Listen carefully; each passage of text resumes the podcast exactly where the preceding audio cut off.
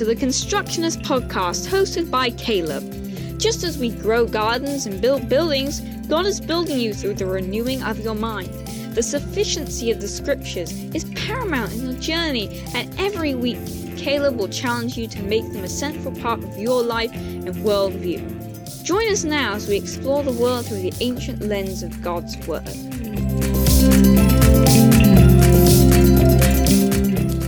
Hello, friends, and welcome back to the Constructionist Podcast. My name's Caleb, and we're getting back to our series that we've been going through on the book of Romans. Last week, we deviated on the doomsday clock because that was sort of the hot news at the moment, and it was something worth bringing up. And if you haven't listened to it, back up to the last podcast episode, and you can listen to our analysis from a biblical perspective of the doomsday clock. So today we're going to carry on with Romans and we're going to look at chapter 5, which is a pivotal pivotal verse in Romans. Some people have suggested, and I think rightly so, that Romans is one of the greatest letters ever written uh, because it really does deal with these foundational, theological, practical, real issues that have been true in human existence for thousands of years. And so Paul has a very explicit reason, a very definitive, definite reason for writing the book of Romans. And his main reason is to try to educate Jews and Gentiles, so Jews who are of faith in Jesus the Messiah, and Gentiles who have come to faith non Jews who have come to faith in Jesus the Messiah, the results for them both are the same.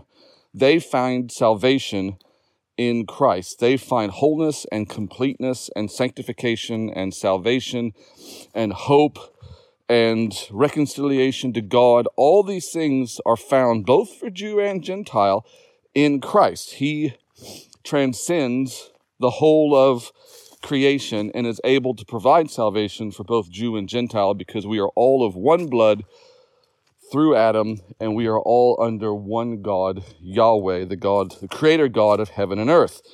So God makes provision for everybody. He makes provision for anyone who comes to him humbly to seek salvation, both Jew and Gentile. The issue is how to live that out. And that then becomes the sticking point in many, many people's life in their faith. So you could grow up in California or Spain or South Africa or Thailand or anywhere you think you can put a human on this planet and give them a Bible and they can come to faith in Christ and then it's a matter of now, how do I live this out? So, what we're talking about here is how to read the Bible and bear in mind the objective nature and the subjective nature of what is written in it. How do we transcend or how do we transfer from the objective that which is out there apart from us that we know is eternal truth? And fact and reality and the subjective, our actual way of living it out, of walking it out, of understanding it on a day to day basis. So I use the word transcend and transfer. I guess we need to transfer it from the subjective, ob, yeah, from the from the objective down to ourselves, the subjective. But we need to transcend the subjective up to the objective. We need to be always going both ways. Now, this is this is like higher level biblical interpretation. Okay, I've mentioned before that uh, I am working on a master's degree on biblical interpretation or hermeneutics, and so these things are kind of always in my mind, and it frustrates me a little bit when I read uh, journal articles from professors of theology and Bible, and they camp on a particular um, classification of thought.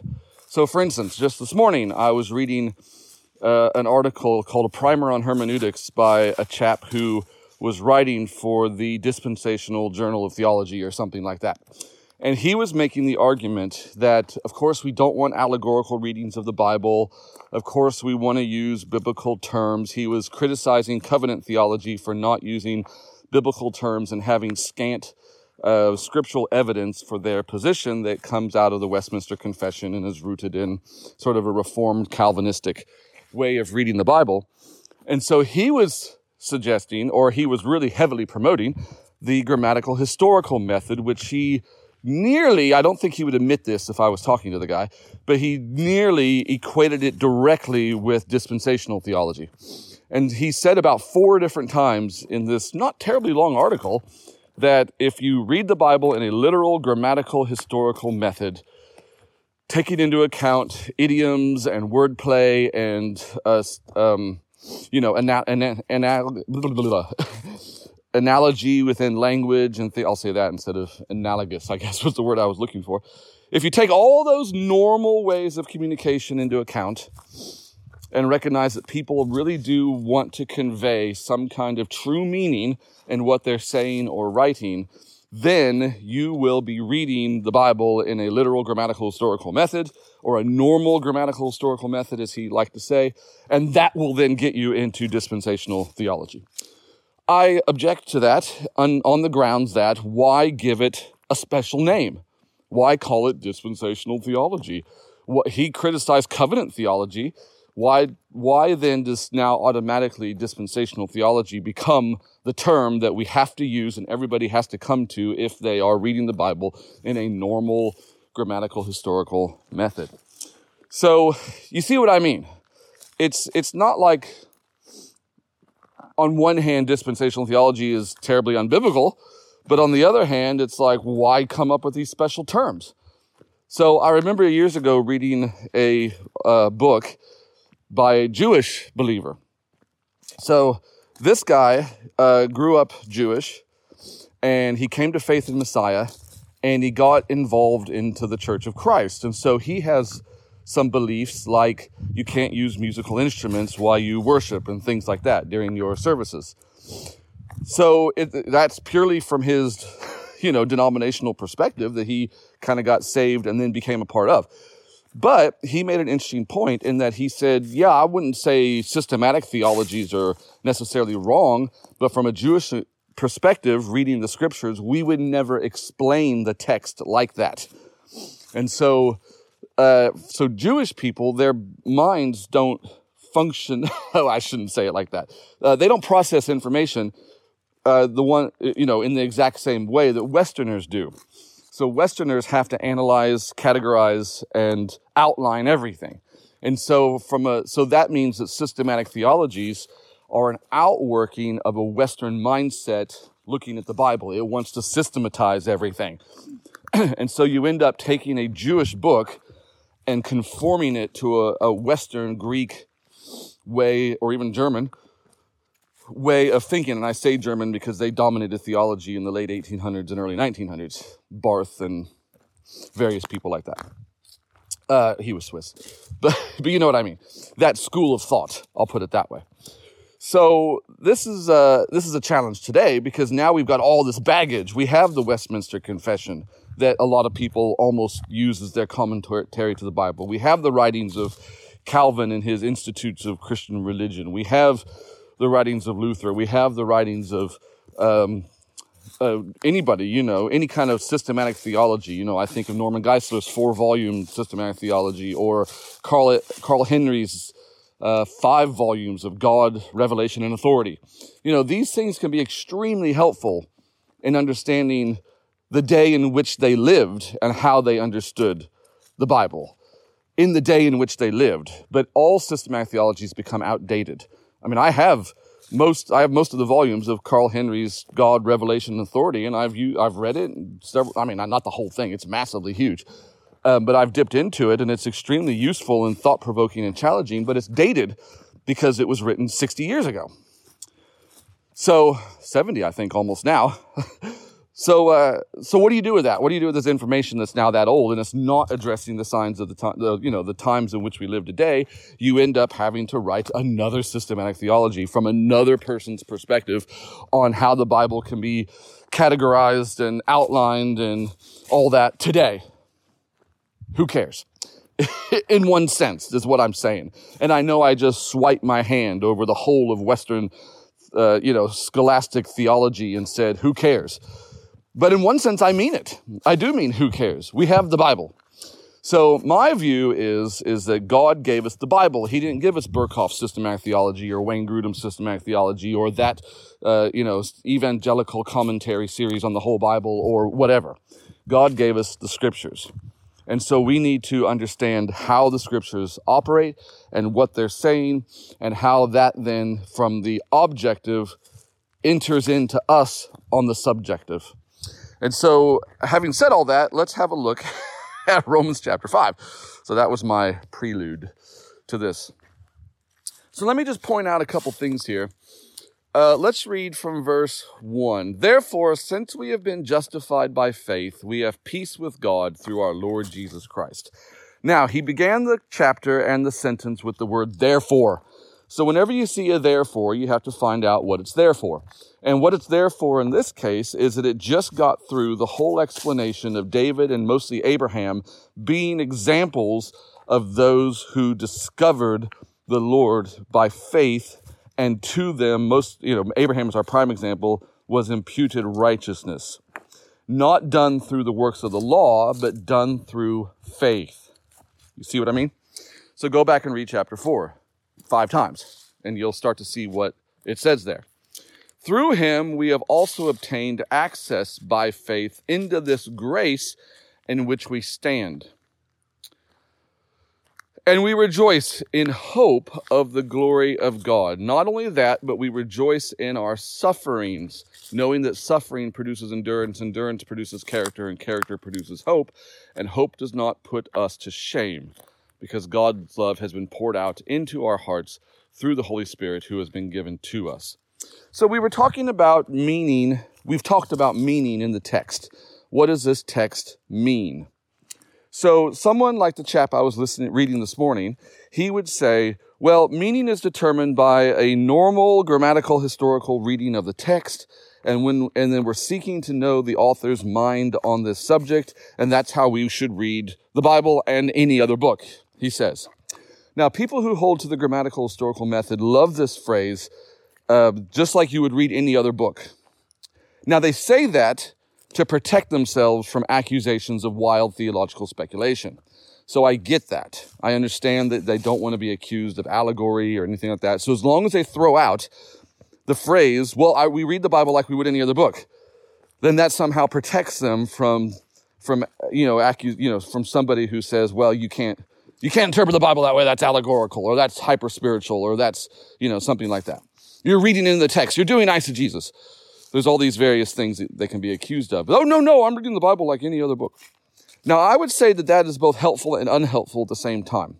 The reason why I say that is because, yes, Paul sat down with a pen and a piece of paper and he wrote literally the words that we read here in the book of Revelation. And he did it out of the context of his historical setting, his cultural setting, his linguistic setting, the, the issues that were happening in the Church of Rome, how he wanted to address it from his own understanding of the Old Testament law and its application through the Lord Jesus Christ. Paul did that. We can seek for years to get our head around that, but there's always going to be a little bit of a gap because we're not sitting next to Paul, able to talk to him in his first century historical linguistic setting to know what his thoughts are who he spoke to about the Church of Rome in order to provoke him to write what he wrote in Romans 5 verses 1 to 4. You see what I mean? There's always this gap, and that's frustrating because there's loads of people out there that would love to be able to sit down next to Paul and say, yes, you know, I spoke to him. This is, this was what he meant when he wrote this. So meaning in my mind can be a bit slippery. It's not like it's cut and dry you can pick up. I just finished writing a paper on the book of Revelation and criticizing the idealist approach to reading the book of Revelation. And I quoted three different writers, the commentators on Revelation chapter 7 with the 144,000.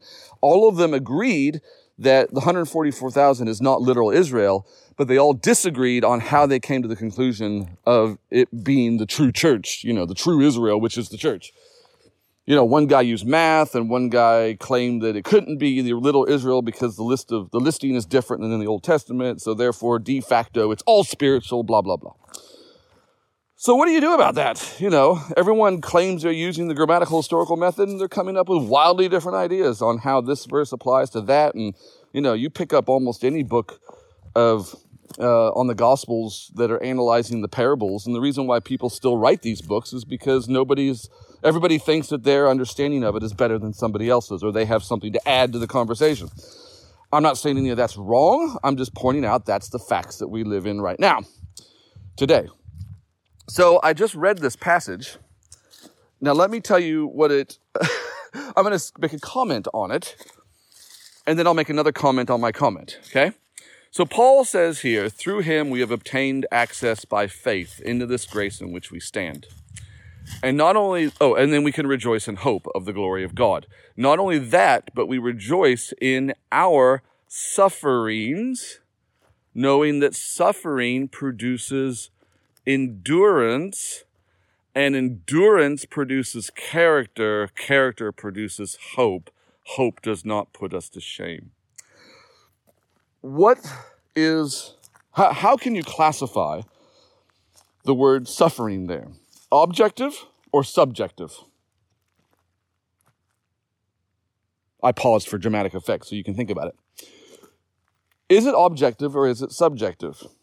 I'm suggesting that the word there is subjective. He says our suffering. We can go to other places in Paul's writing where he lists out all the different ways he suffered whipped, beaten, stoned, shipwrecked, robbed, imprisoned, starved. All these different things add to his categories of suffering, his list of things that he suffered. Those are all subjective things. They actually happened to him. He actually suffered. You can pick up uh, Back to Jerusalem publications. You can pick up uh, Voice of the Martyr publications. You can pick up Open Door publications. Any of these organizations will give you testimony of Christians who are suffering for their faith in China, in Colombia, in the Middle East, things like that. So you yourself may be suffering for your faith. Maybe you became a believer and you know now you're trying to stand for truth and people at work are mocking you. They think that you're some kind of idiot. Maybe your family is like you're nuts. What do you we may not be suffering to the extent that they suffer in countries where persecution against christians is basically encouraged and and praised but you may still be suffering for your faith in some way or another. These things are subjective. We feel these things deep in our soul and in our heart we feel these things. But Paul transitions now. He says, not only that, but we rejoice in our sufferings, knowing that suffering produces endurance. So this is just like training for a marathon.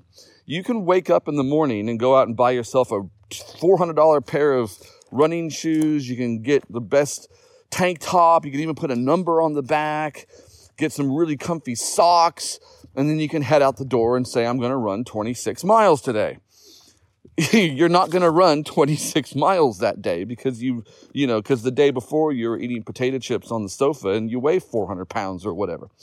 You have to train for a marathon. You have to start out running a mile and then you start out running five miles and then you transition to 10 miles and then you get up to like 18, 19 miles. And then before you know it, you're, you know, this might take three months or a year if depending on what kind of state you're in when you start. Suffering produces endurance. And so as we live out the truth that we know of Jesus Christ, then eventually the world will try to counteract that. And as the sin, the flesh, and the devil try, start to counteract that, you fight back, you stand firm, you push through, you pray, you get endurance. Your mind starts to change. You know that you can handle certain things in Christ. You've learned how to roll with the punches. You've learned how to, uh, you know, brush off the comments or the, the threats or the whatever. These kind of things. So it goes from subjective and it starts to transition to objective because now you're building up something inside yourself. Because what does endurance produce? It produces character. It starts to becoming embedded in you as a permanent fixture that I go to prayer first. I don't respond in the flesh, I respond in the spirit. These kind of things. And then your character produces hope. And now hope is in who?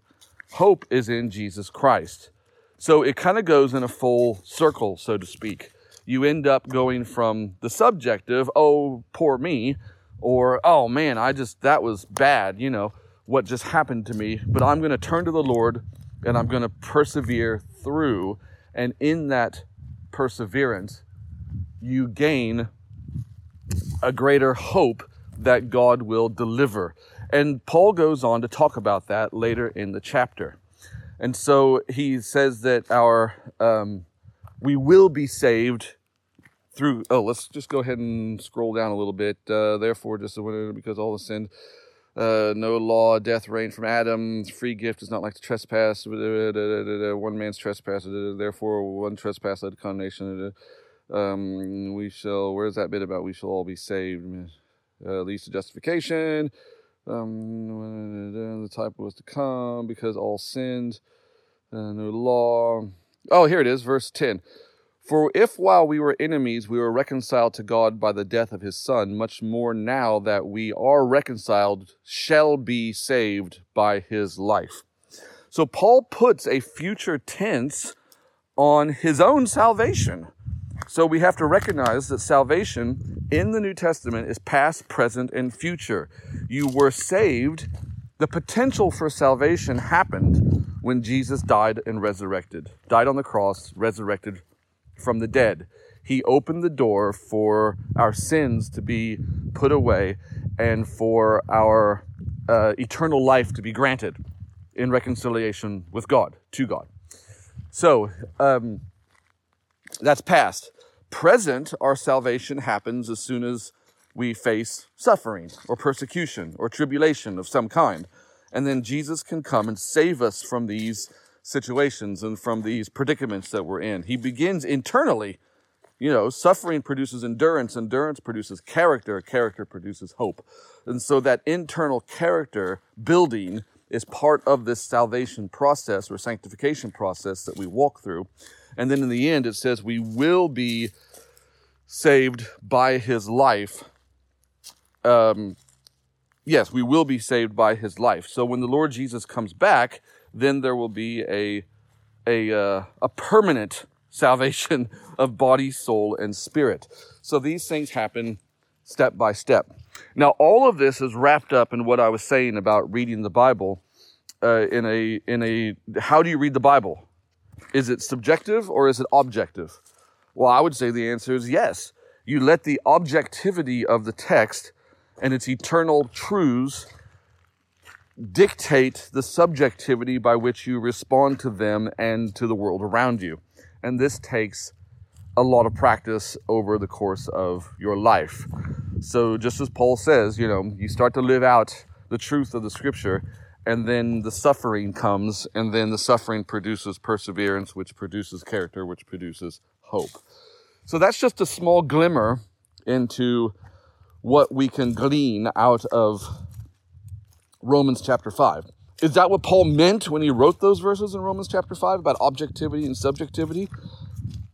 I'm not going to argue yay or nay either way but it's clearly there in the text, and you're welcome to read it and ponder it and meditate on it and email me back at calebtheelectrician at gmail.com, and I'll be happy to listen to what you have to say. So go forward in reading the scripture, meditating on the scripture, uh, seeking to understand what it says in all of its nuances and applications and phrases, bearing in mind that the Lord Jesus saved you for a purpose He's brought you into the body of Christ. His goal is to glorify Himself through you and for you to glorify Him in every moment of your life and day. So read the Word, practice the Word. God bless you. We'll see you next time. Thank you for taking the time to listen to our podcast. If you are challenged and encouraged by what you heard today, please feel free to share it with any friends or family you like. You're welcome to email us at calebtheelectrician at gmail.com. That's calebtheelectrician at gmail.com. And remember to leave a comment at iTunes, Spotify, or anywhere that you listen to podcasts.